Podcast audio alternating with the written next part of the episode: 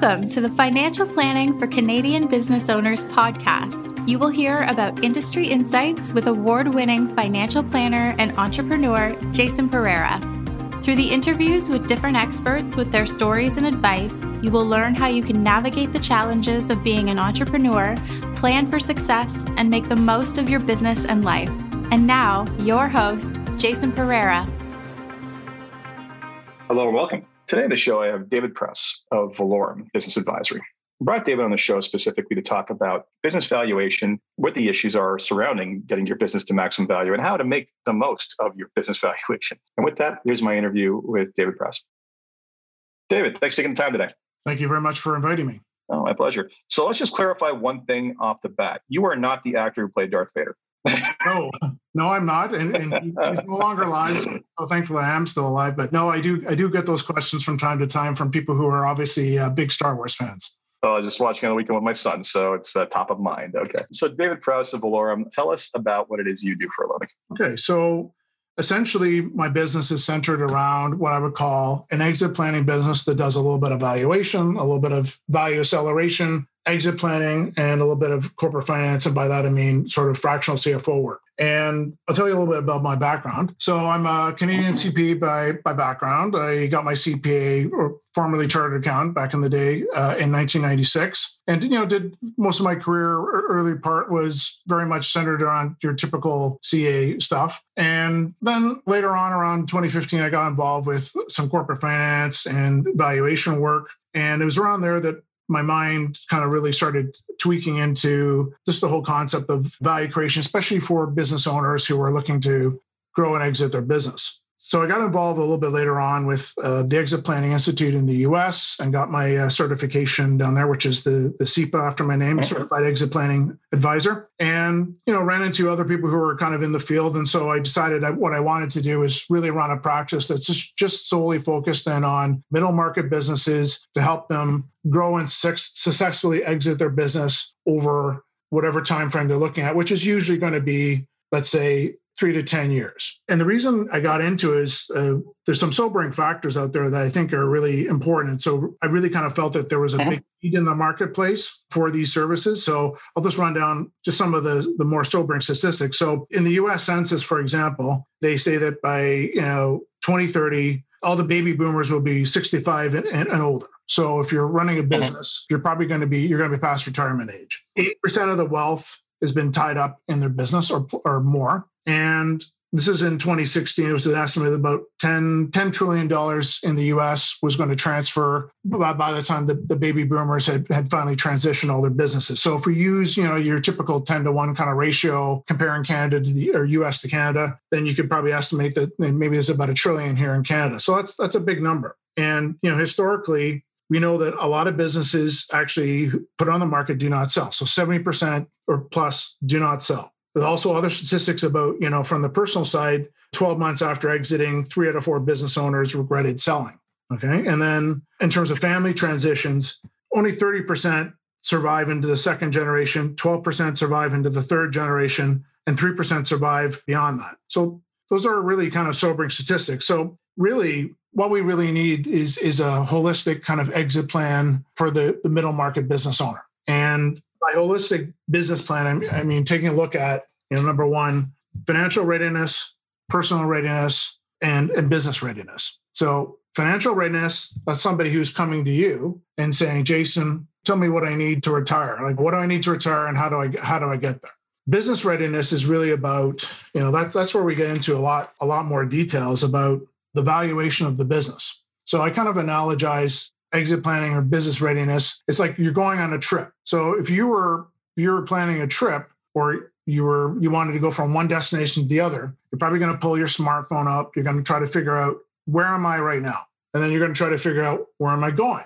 And then you're going to figure out how am I going to get there? So, you know, in the case of a, you know, let's just say you're on a, um, a vacation, you might start off wherever, but you know, you're going to figure out based on your phone what your starting position is. You're going to figure out where am I going. The phone will tell you sort of the most direct route, but it also give you some other alternatives. And so, you know, for example, you may want to plan out a side trip to a winery or do this or that. And that's what kind of exit planning is. And, and so I analogize it when you're trying to figure out where you are now, what you really want to find out is what's what's the value of a business right now. And we call that a baseline valuation.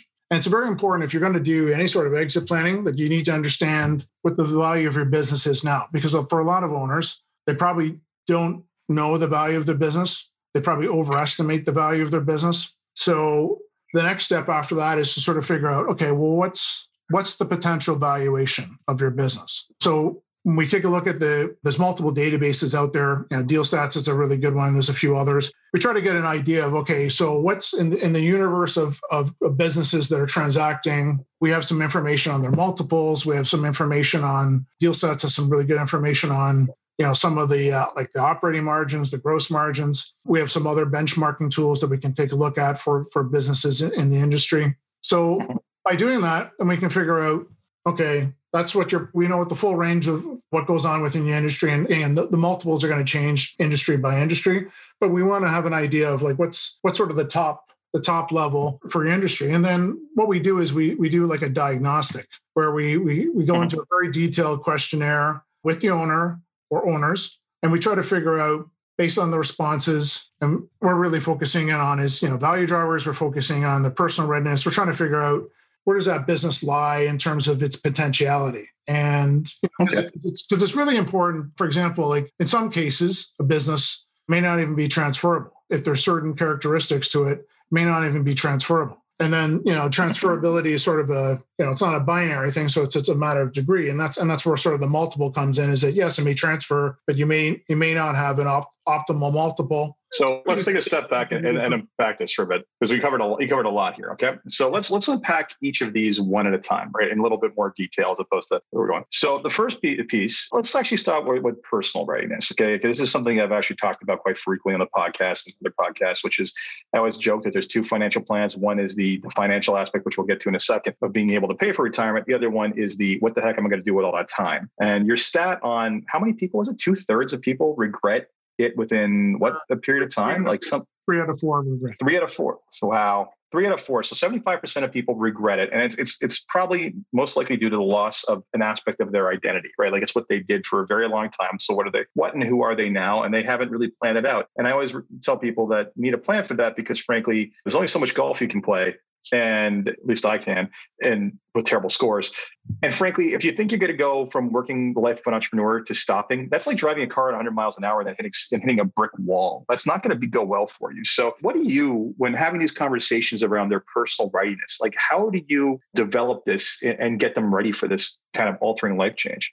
Yeah, it's very, very difficult. I, I think getting the conversation started is, is important. And for a lot of them, most of them have a, very vague notion about what they want to do post exit. And, and, actually, for a lot of them, they, they have nothing concrete really even thought out. So, so my role is really during that planning stage is to start that conversation, try to figure out to what degree they've they've put some thought into it, and then start getting into a conversation about what some of their options are because you know when I do work, it's there's sort of the planning stage and there's an implementation stage. So the the planning stage, we're trying to figure out to what degree they've they've done any work on that post exit mm-hmm. planning. So and in many cases, it's nothing. So so the first implementation step. Uh, the first implementation step may be okay let's in the next 90 days why don't you come up and, and start coming up with a list of three things that you want to do when you retire. And there's a wide variety of things. And, and, for a lot of people, because they haven't put thought into it, it gives them sort of, sort of food for thought to think about. For example, maybe they do want to get into consulting or they want to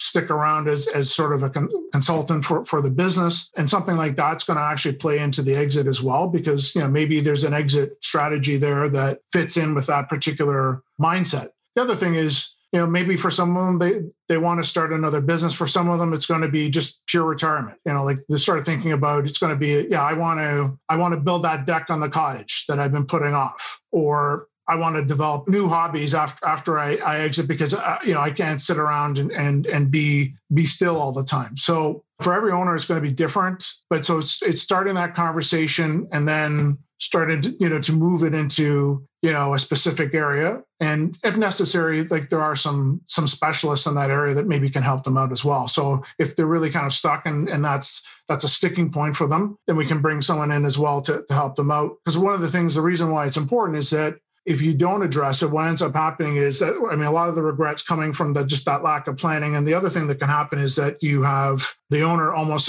subconsciously maybe sabotage the exit and and sort of we heard stories from brokers and intermediaries where the owners, you know, like everything seems to be moving along, and all of a sudden they just kind of get cold feet and and and blank out or ghost out and the deal just doesn't doesn't end up happening is because they're just too afraid to move past that point of time. So ideally, if you've given yourself runway, and and from like I said, my runway tends to be two plus years or more. That's a, a good period of time to start really thinking about and putting together an action plan to to deal with your post exit life. So yeah, it's uh, it's one thing that, and frankly, in all of this, because people are just and this has come up with several times. One with, uh, I mean, Peter Merrick and a couple other uh, guests of the podcast around finding purpose and meaning beyond work, because it is a it is a major thing people just do not consider. You spend all this time trying to amass the wealth that's going to let you be free, and then at the end of the day, you're just you know now you're you're tied to the job so perfectly, so so tightly that it's hard to separate yourself from that. So that's the personal readiness. The financial readiness, um, I mean, that's kind of my job. So let's talk about the financial readiness aspects of that someone like me me's come in first and, and basically show them that they could they can do so with even you know say no value or even a modest valuation for the business or realistic one that's a pretty i think that would make your life a lot easier. But what happens when that conversation hasn't happened yet? You know someone tells you about wanting to get out of their business and hires you but they haven't engaged a financial planner what does that look like is something we we would identify during the early stages of our discussions, and and I would say that the probably the number one action item I would say during the implementation stage is if you don't have a financial planner, go find one, and if you do have one, have that conversation in 90 days. Let's let's talk about try to get that discussion going, and maybe maybe have a retirement plan in place. Because it's it's important because all of this is interrelated so if you don't have that discussion about the financial readiness and what's going on with your business, because the, the business valuation and everything is all tied in. So if you haven't had that discussion, if you're just focusing on the business side, which is which is fine, but you, you still don't know what number you're, you're, you're trying to shoot for, right? So they need to have that conversation with you to sort of have an idea of okay, this is the retirement that I'm looking for, and this is these are the numbers that I'm looking for, and then you know, when they do the business valuation and we look at the potential value of the business, sometimes it's, you know, the reality is a lot of times the current valuation isn't going to be matching that number that they, they need right now for, for the retirement. So hopefully if they have time, then they have time to do, you know, some sort of value creation program to correct that value gap. But if they haven't mm-hmm. had that, if they haven't had a discussion with you or a financial planner or wealth manager, then the business improvement side is obviously always important, but they still don't they still don't know what the retirement looks like or whether that's going to be enough for them. So what really what I, my practice is about is a holistic exit planning. And it's about putting you know the three legs of the stool: that personal readiness, business readiness, and uh, financial readiness t- together, and making sure that you've got all those three components in place. And, and obviously during the implementation stages if there's some gaps there and things that need to be filled in then that's ideally when you have a two or three or four or five year time horizon then you can start to fill in those gaps and start to to deal with those improvements. But otherwise you know if you've only addressed one of those things it's it's like having a, a stool with a wobbly leg or gonna fall over you're just going to follow. Yep. So you mentioned something earlier about uh, whether or not the value matches what they think it is. And, you know, as I like to say with this, everyone likes to think their baby's pretty. And unfortunately, you know, especially when they're in a negotiation, if they're in a negotiation, then they've got every vested interest in getting the, the maximum dollar possible. But unfortunately, the reality is not everybody's baby is pretty. How do you deal with that? You get to meet with a, a business owner who says, well, yeah, I think my business is worth X. And you say to them, sorry, bud, it's like 50% of that. How do you handle that situation? Well, the, the initial valuation is always uh, a difficult conversation because it's probably the first, maybe maybe the first time they've ever had a valuation of their business. And for a lot of people, they don't necessarily they haven't been educated on how valuation works. And a lot of times they've been exposed to talking with their peers. And, you know, there's something we call like the country club valuation or the golf club valuation, which is what they talked to one of their, their peers at the golf club and they said, Oh, I sold my business for seven times cash flow. And the, you know, the problem obviously with that is, is that, you know, number one, it doesn't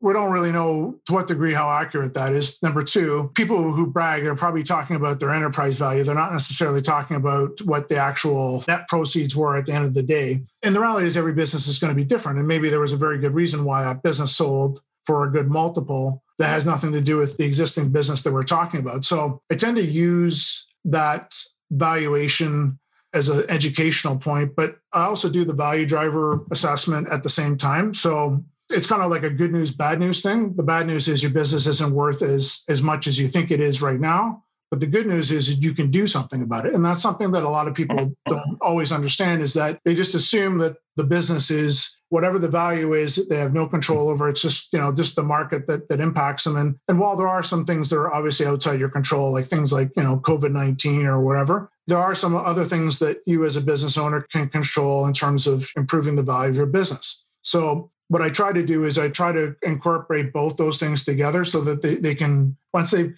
kind of got over the, the initial shock of what their, their valuation is, I try to I want them to really understand, okay, this is this is what drives it. This is what's going on in the marketplace in terms of the other kind of comparable transactions. And then by looking at the value driver assessment, we can show them but you can still improve your business. And here's uh-huh. here's some of the things that you can do. And and, and there's different ways of kind of prioritizing that. And what we try to do is we try to incorporate that into the action plan. Specifically what are they going to do to improve the value of the business? So there is a huge sort of educational component. I mean it's a lot of senses sometimes doing evaluations like going to a dentist and finding out you know you need a you need some procedures. It's not always pleasant, mm-hmm. but the reality is that you have you have to do it and you, you deal with it. And owners need to understand is that you know they, they don't take a passive approach towards their business. They're usually very involved with their business and they know that they can actively involved with the strategy and the pricing and the business development and the same thing is is true for for the valuation of the business it's not it's not a passive exercise it's something that they can they can actually get involved with so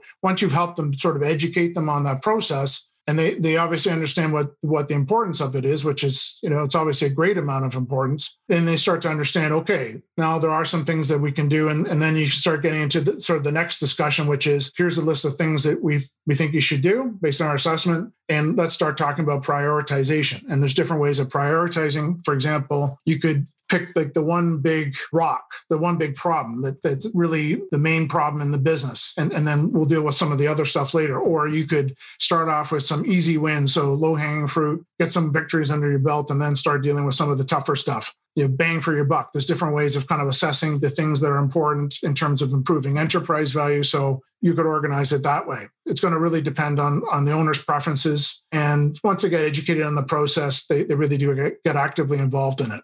Let's get onto the um, into the business readiness case. So business readiness is probably twofold in my imagination. I'm sure you could correct me if I'm wrong here, but I would say one is from a enterprise maximization by making sure that certain numbers are being hit and whatever to make sure you get the, the maximum value for it. The second piece probably has to be a very operational administrative issue. Like I'm sure there's you, walk in these situations and everything flows through the, the business owner, right? So there's no processes in place. Talk to me about what you most commonly see as both the let's call it the quantitative and the qualitative aspects of what people need to do to get ready for the sale of the business.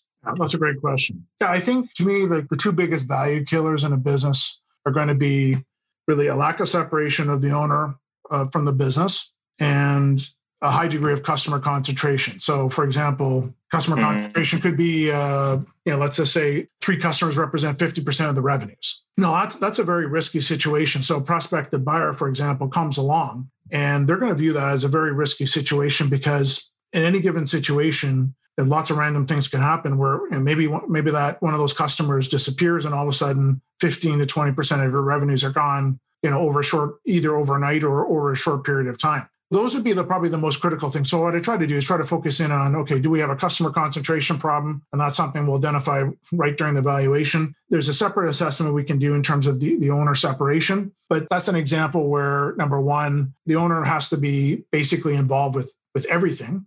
And I ask them, like, can you take a vacation and put the phone away? And if they can't do that, then there's probably some degree of owner dependence. Because mm-hmm. ideally you know ideally where where you want to be in, in, a, in a perfect situation would be you're managing that process you're developing the strategy for the business but your management team and everybody underneath them is running the business on a day-to-day basis. And if you you disappear for a couple days that machine still runs. For a lot of lower middle market businesses and that's probably 5 million to 50 million dollars in revenue that's a difficult situation. So if we do identify, I mean, that's that's probably the, the biggest rock that would have to be dealt with. So number one is, you know, is the owner actively involved with the processes? The second aspect of that is is there documentation of those processes? And that's important because if a, a prospective buyer comes along and they want to buy the business, if everybody everything's sitting up in the owner's head, it's going to be very difficult for them to try to, unless it's a very intuitive business, it's going to be difficult for them to understand that business. And and so it's either going to reflect poorly on on what they're going to offer in terms of the multiple, or they just won't put a bid on it. Like the business just won't transfer. So those are the you know the, the two most critical things. And then it also really gets in from an organizational perspective, to what degree does the top down communication and bottom up communication work? So top top down is the owner is the one who's supposed to be driving the strategy. So how do they communicate that to to management? And how does management communicate that to the employees? On the other side of the equation you know understanding what's going on with the customers and customer satisfaction customer feedback is important. And it's the frontline employees who are the people who are getting that feedback. So what's the process for them to communicate upwards up to management. So we'll have you know conversations about that. On the quantitative side, obviously I come from a financial background, so uh, you know I'll, I'll ask a lot of questions about what's going on with their financials. And for a lot of those businesses, those owners are only going to look at their financials once a year, and frankly, that's that's not enough. Now they, they may think they have a grip on what's going on, but the reality is is that if you're going to go through some sort of value creation program, you need to understand like you know where's where's your business going to go over the next couple years? Certainly and certainly need to have an understanding of what's going on in the next 12 months. You know if you're growing your business your working capital is probably growing too. So do you have a grip on that most of business owners don't understand they implicitly understand working capital mm-hmm. why, they, why, they, need to manage it but they don't do it so the working capital is probably yeah. not not the most efficiently operated and, and there's you know again that, that's where the benchmarking comes in is that we can kind of help them out with that on the capex side have they deferred capex capital expenditures because that's that's a situation that's you know it's going to impact the valuation like a prospective buyers if it's a you know assuming it's a capital intensive business they're not going to be fooled by that. They're going to ask those questions during the due diligence. So, so if you, you know, those those type of things where you've kind of permanently deferred your capital expenditures, that's something that needs to be addressed as well. Things that I, I help them out with would be, like, for example, developing KPIs, key performance indicators. And you can do that both on the uh-huh. financial side and the operations side. If you haven't developed those type of metrics on the financial side, chances are you, you probably haven't done it on, on the operations side either. And that's going to be important because, you know, for, you know, assuming you're like a manufacturer or maybe a wholesaler, you probably want to understand what's going on with your, in terms of your, your efficiency and in terms of how you're handling orders, et cetera. So, you know, you need to start getting a grip on that. So that's, those are the type of things that, that are really important because if you're going to grow your business, first of all, and it boils down to like we talked about the valuation, sort of knowing where you are and where you're going. It's the same thing with those metrics. You know, you need to understand like what's the state of my my operations and you know, but based on various metrics.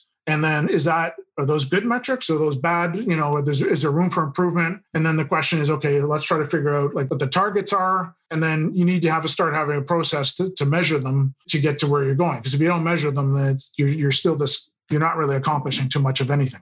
So we covered a fair amount there, specifically around the key areas. So I mean, to recap those key areas in layman's terms, not as eloquently as you put it down. One is knowing what you're going to do with your time when you do retire. Two, being able to actually retire and financially. And the last one is basically having your business in the most ready method or most ready state for maximization of enterprise value when you retire. And this is something that you guide people through a process in order to make sure they address, address those drivers. Fantastic. So, um, David, thank you very much for this. It's been informative, and I'm sure we get some uh, some people reaching out to you. Where can people find you? Uh, they can reach out to me at value at valorum.ca. So that's V E L O R U M.ca. To send me an email, I'm happy to talk with anybody. David, thank you so much for your time. Thank you. So that was this week's episode of Financial Planning for Canadian Business Owners. I hope you enjoyed that. And as always, if you enjoyed this podcast, please leave a review on iTunes, Stitcher, or wherever it is you get your podcast. And until next time, take care. This podcast was brought to you by Woodgate Financial, an award winning financial planning firm catering to high net worth individuals, business owners, and their families. To learn more, go to woodgate.com. You can subscribe to this podcast on Apple Podcast, Stitcher, Google Play, and Spotify, or find more episodes at jasonpereira.ca. You can even ask Siri, Alexa, or Google Home to subscribe for you.